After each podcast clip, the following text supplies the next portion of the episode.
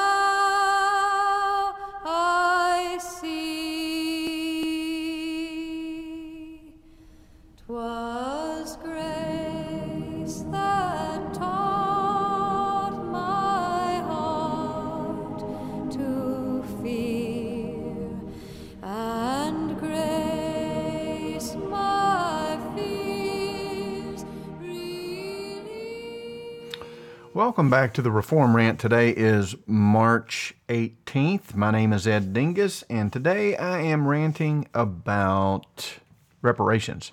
This is episode 15 of the podcast, The Reformed Rant, as we are just getting started and kind of feeling our way around the podcast world, bumping around uh, here and there. So um, be patient with us. It is a work in progress. So today's rant is about an article that recently appeared in the New York Times, written by David Brooks, The Case for Reparations, extolled and praised by Thabiti Am- Anyabwile, uh, and of course, guys like Jemar Tisby. And so I am going to rant for a few minutes about the notion of reparations. I'm not going to get into anything, any sophisticated arguments. I'm just going to basically toss this out and tell you what I think about it from a Christian perspective and, and how I think Christians ought to think about it. And hopefully along the way, you'll recognize some of the. Uh, some of the, the, the missteps that these arguments are making in support of reparations. And the, the errors are range from uh, small to pretty sizable, as we'll see. So uh, let's get to it. Oh, such grace. From the creation to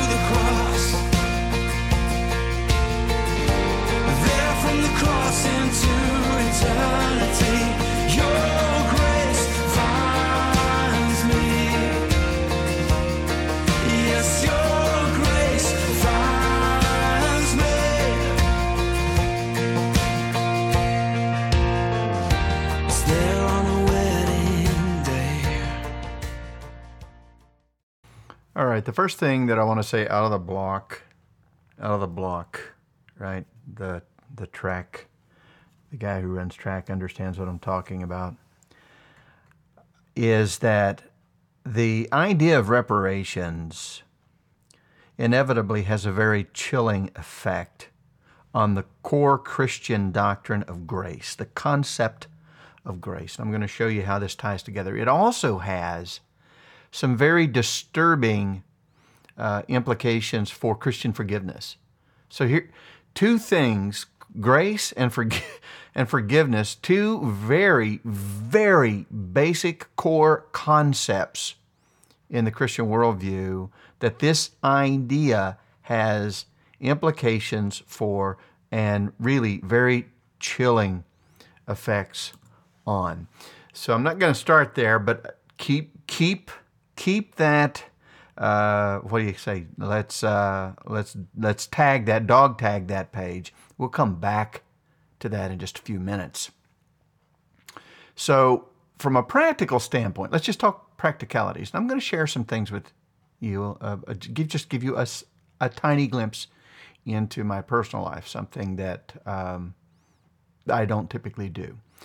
First, first and foremost, reparations, as it stands, is impossible to execute in a way that is just, even if it were the right thing to do, and it, it isn't.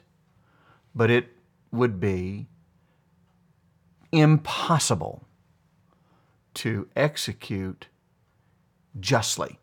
And it's ironic to me that the people who are supposedly crying justice, justice, justice, justice are the ones who are crying for, screaming for reparations. Okay?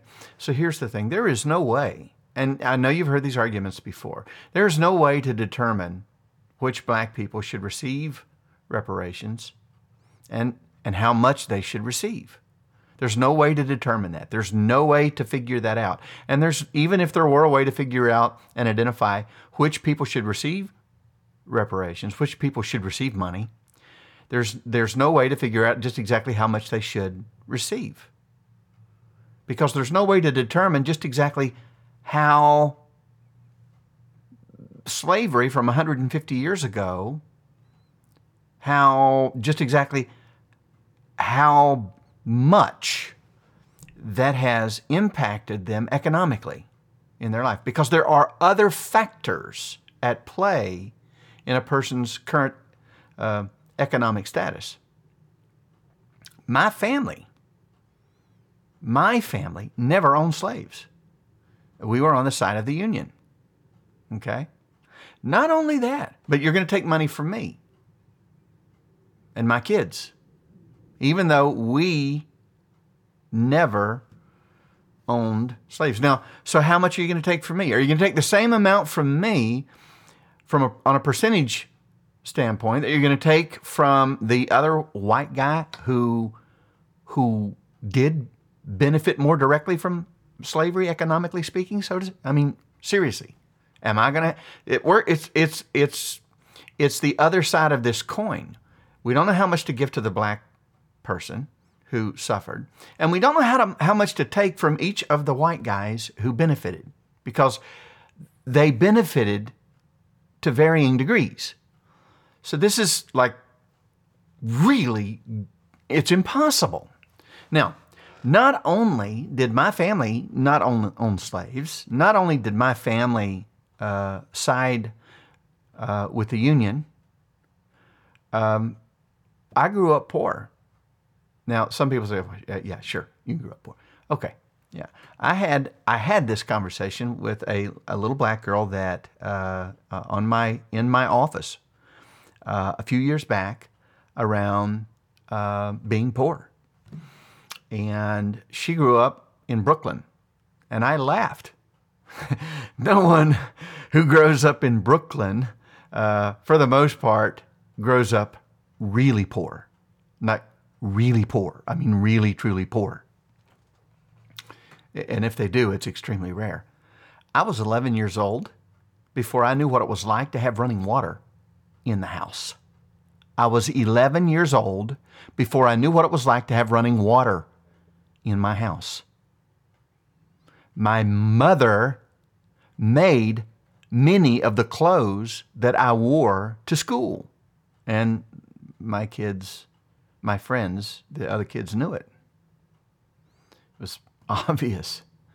Never had my own bicycle growing up, ever. In my whole life, I have never had, that's my bicycle. I've been tempted to go buy a bicycle just so I could put an end to that. But uh, at this point, gosh, what, what's the point? I ate beans and potatoes five days a week until I was a teenager. It was only on the weekends, especially Sundays, Sundays, when we had the big dinners with the, the chicken and the mashed potatoes and the green beans and the cornbread that we really got a treat. And let me also say this many, many, many of those days, I would watch my grandpa go get the chicken that we were going to have for dinner later that afternoon, and I would watch the whole thing. I would watch the execution, I would watch the preparation. I knew exactly what to do.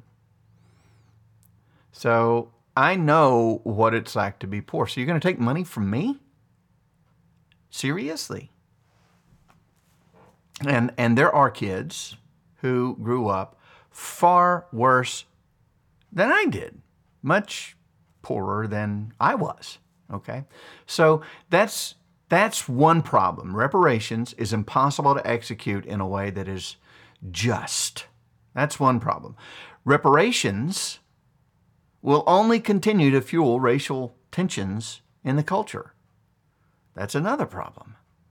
You see, so long as uh, one group feels like another group owes them something and is holding that over their head, even though the other group feels like they've made tremendous progress in uh, equaling the playing field, balancing things out. And it, took much longer than it needed to to get there, but it's it's far different today than it was uh, 30, 40, especially 50, 60, 70 years ago. But this, this beating of the drum continues. And in fact, in recent years, it seems to be getting louder.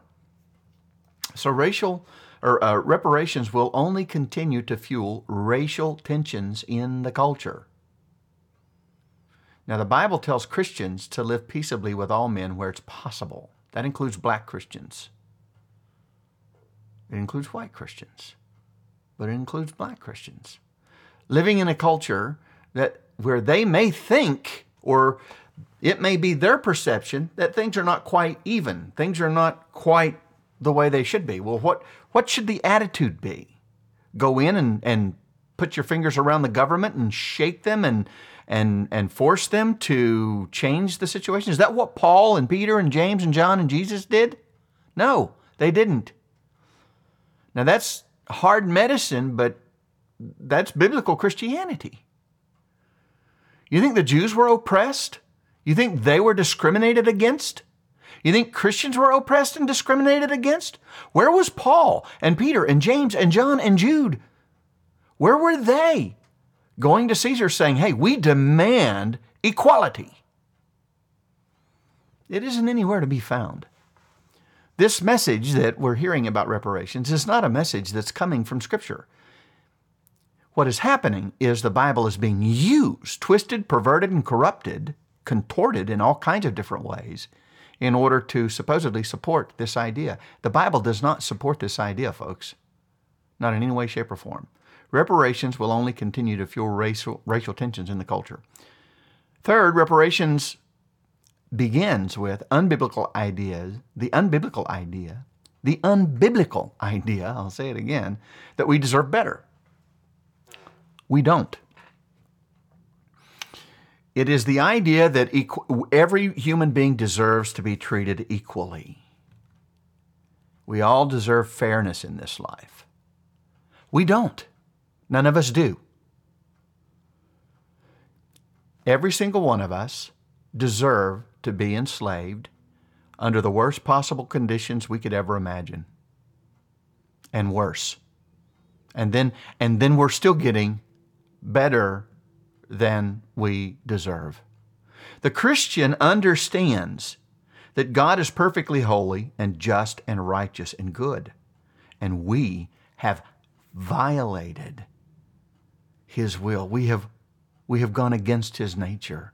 We have given him the proverbial universal middle finger, the sign to, you know, back off of us. We're going to do our thing. We are idolaters to the core. God haters, loving our sin, loving our rebellion, loving our rejection. Were it not for His grace, we would go on hating Him until the last breath left our body. And for that reason, we don't deserve anything good. So the idea of reparations that people deserve better is an unbiblical idea at its core. And if that's the case, you can't even get started in this conversation. Fourth, reparations is outside the mission of the church. The church is not called to end poverty, racism, sex trafficking, abortion, gay marriage, divorce, homosexuality, the drug trade, or any of the problems that exist out there in the pagan culture. That is not our calling. We're not called to put an end to those things. We are called to preach the gospel, to baptize converts, and to make disciples. We're called to be the, the city, the light of the world, the city set on a hill that can't be hid. Look, when Jesus said, you know, I was in prison and you visited me and you fed me and you clothed me and you gave me water. And, and they said, When did we do this? And inasmuch as you did this to one of these little ones, you did it to me. The little ones are Christians, folks. They're not generic poor people living in the world. Even the Apostle Paul in 1 Timothy chapter 5, when he's talking about the church's responsibility to care for widows, places very strict criteria around how a widow qualifies for that kind of support. Now, if a widow from that time must meet certain qualifications in order to receive these, these gifts from the church, this support from the church, then anyone else is going to have to meet certain criteria as well. This isn't ending poverty in general in the world. That's not the calling of the church, never has been. The church is not called to protect the world from the consequences of its rejection of and hatred for God. You see, these inequalities, racism, hatred, homosexuality, abortion, murder, rape, theft, idolatry, drugs, homosexuality, all of these things, all of these things are the revelation of the wrath of God upon a human society that has given God the middle finger. We need to understand that. And it is not the calling of the church to protect the world from the wrath of God.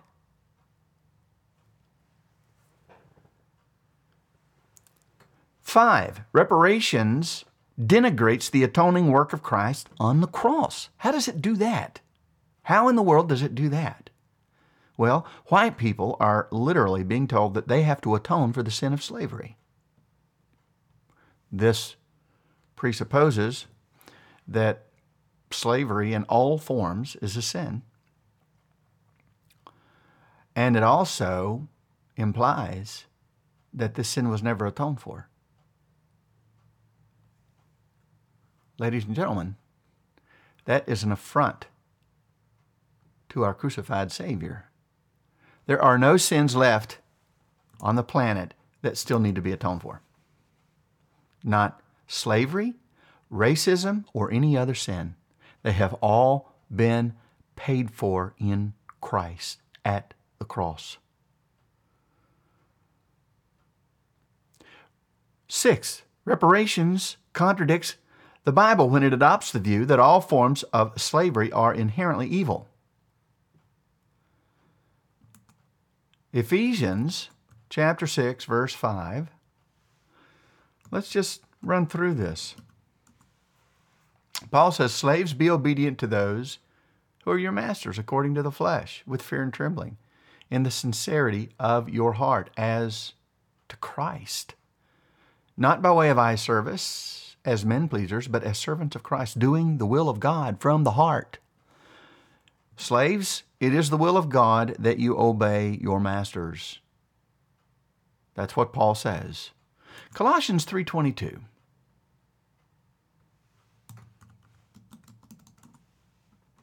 Slaves, in all things obey those who are your masters on earth, not with external service as those who are merely who merely please men, but with sincerity of heart, fearing the Lord. 1 Timothy chapter 6 verse 1.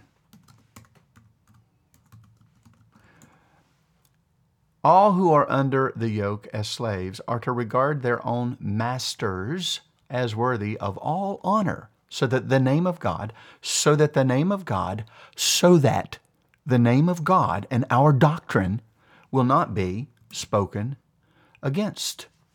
See, we are far too busy, far too busy worrying about what we deserve, what we're entitled to, than we are thinking about how our attitude reflects on Christ and His Word. We don't care. I want what's mine. I don't care that that distracts from the gospel, that that denigrates the atoning work of Christ. I want what's mine. I'm entitled. Titus chapter 2 verse 9. You want to be transformed into the image of Christ? Embrace being a slave. Urge bond slaves to be subject to their own masters in everything, to be well pleasing, not argumentative, not pilfering, but showing all good faith, so that they will adorn the doctrine of God our Savior in every respect. What is more important than my right as a white guy living in America or a black guy living in America or whomever. What is, what is more important than that? Christ, the gospel, the word. And when we engage in the kind of behavior we're engaging in, we demonstrate that our own rights our own well-being are more important to us than Christ. 1 Peter chapter 2 verse 18 Servants be submissive to your masters with all respect not only to those who are good and gentle but also to those who are unreasonable. Why? For this finds favor if for the sake of conscience toward God a person bears up under sorrows when suffering unjustly you see.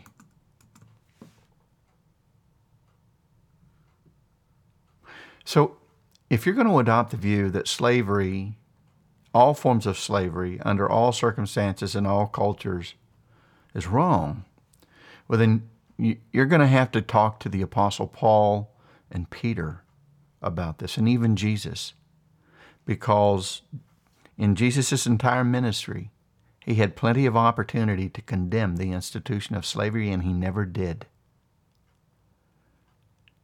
Could Jemar Tisby, Tim Keller, Thabiti Anyabwile, Russell Moore, Matt Chandler, David Platt, could any of these guys go three and a half years without condemning slavery? Could they? Jesus did. And it was it, Jesus didn't live in a culture where slavery had once existed and existed no longer. Jesus lived in a culture of slavery, as did Paul, as did Peter. Paul's ministry spans how many years? 15 years? 20 years? 25 years?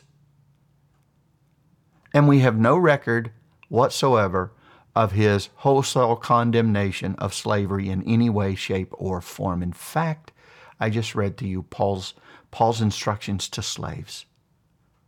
And he had instructions for masters as well on how to treat their slaves. Look, these guys will point to, to guys like Zacchaeus. When Zacchaeus promised to restore damages, the damages were caused by him. And the people being restored, the people who he was going to go give the money to, were the people who had been damaged. Numbers chapter 5 lays out the ancient theocracy's procedures for reparations, and they do not resemble Jemar Tisby's or Thabiti Anyabwile's in any way, shape, or form. They are completely foreign to what's being proposed today by these so called Christian men who are supposedly saying these are Christian ideas. They're not Christian ideas, folks. The problem with this idea, again, is that it destroys grace. We need to cre- we need to teach Christians honestly. We know we deserve to be enslaved, even in the worst conditions. We deserve it. We know that the good that we have in this life, if everyone else on the planet has more good than us, is still good that we don't deserve. If we're receiving less good than anybody else on earth, we're still receiving more good than we deserve. That has to sink in. We know that we have offended God far worse than anyone could ever have offended us or wronged us. Why are we ignoring that? We know that God, for Christ's sake, has forgiven those whom He has called to Himself, even though they and we do not deserve it.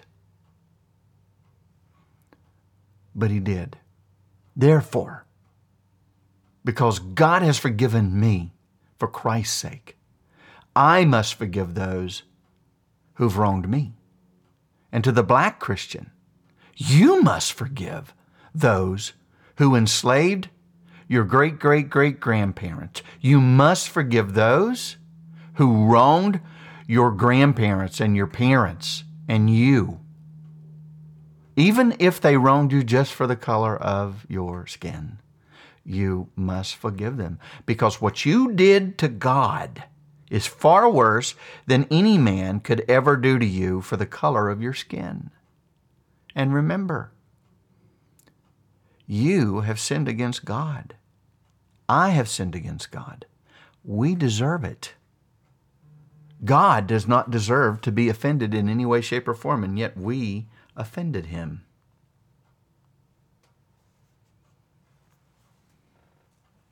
Reparations must punish the innocent and reward those who have no reward coming. There are a multitude of causes for poverty in this, this country. And this suggestion of reparations is, is going to take money from those who wronged no one in the sense of reparations, and it's going to give it to people who really don't have it coming. People who deserve it don't exist. People who deserve reparations do not exist, right? Uh, the, the causes of poverty are numerous dropping out of school, sexual promiscuity, criminal behavior, refusing to accept personal responsibility for our own actions, blaming other people for our own failures, not doing what we're supposed to do. There are tons of factors that contribute to poverty in this country. They're not all traceable back to the color of a person's skin. In fact, I don't know that you can you can trace poverty to the color of someone's skin, to melanin. Again, I grew up in abstract poverty.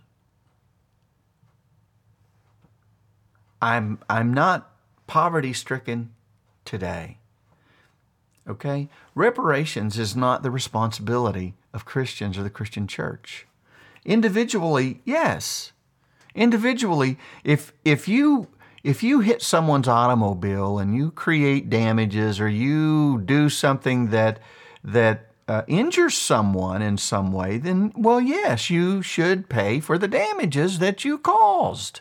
That is only the right thing to do, but that is not what we are talking about here. Yet that is biblical reparations, you see. That's what the scripture teaches. That's how the Bible views reparations. Not this, not this, these classes of people who are supposedly benefiting and oppressing other classes. And not only that, from, from, from decades ago. Okay. We are not culture shapers. This is not the duty and the responsibility or the mission of the Christian church.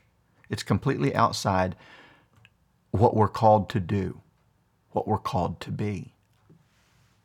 Right? Now, I'm going to leave you with this. This has to This has to sink in.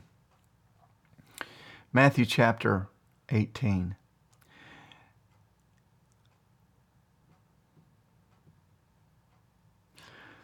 I'm going to start at verse 32.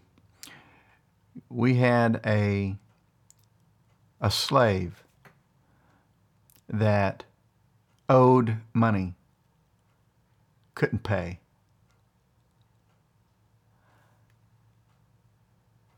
He was forgiven. He turned around and went to one of his fellow slaves who owed him money and didn't forgive him. Didn't forgive him. Seized him, started to choke him. His fellow slave asked for mercy, and he withheld that mercy. And his Lord found out about this. And he says, Then summoning him, his Lord said to him, You wicked slave, I forgave you all that debt because you pleaded with me. Should you not also have mercy on your fellow slave in the same way that I had mercy on you? And his Lord, moved with anger, handed him over to the torturers until he should repay all that was owed him. Jesus says this My heavenly Father will also do the same to you if each of you does not forgive his brother from your heart. If you are if you are an African American Christian, if you are a black Christian and you are tempted to look at the white person in general and despise them because of slavery or because of of discrimination that happened back when, or even because of maybe something that some white person may have done to you. I have news for you. Jesus is talking to you. Not only is he talking to you about people who haven't wronged you, he's talking to you about the person who has. If the black Christian leaders and these white Christian leaders, these SBC guys and the PCA guys and these evangelical leaders want to do something that will benefit the churches, let them stand up from the pulpit and preach about what biblical forgiveness actually looks like. Leave off with this nonsense, this political posturing, this virtue signaling, and this foolishness that does nothing but reinforce to, to either false converts, outright pagans, or weak Christians that it's okay for them to hold grudges over things like slavery and discrimination and being wronged in, in years gone by. It is not okay. God is not fine with that. Biblical reparations is nothing like what you are being told. You need to run to the cross of Christ. There is forgiveness there. And when you receive that forgiveness from Christ, when that's applied to your heart, you need to turn around and do likewise to anyone else who has offended you or hurt you or injured you, just the same way that God forgave you. Because if you do not do that, God will not forgive you. All right. That's all I have to say about reparations. If you have any questions or comments, run over to Reformed Reasons.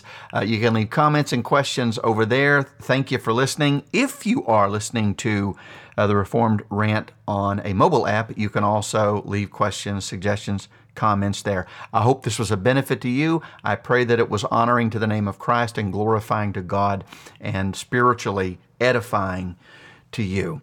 God bless you. Take care until we rant again. This podcast is part of the Bible Thumping Wingnut Network, Biblical Christianity's marketplace of ideas. BibleThumpingWingnut.com.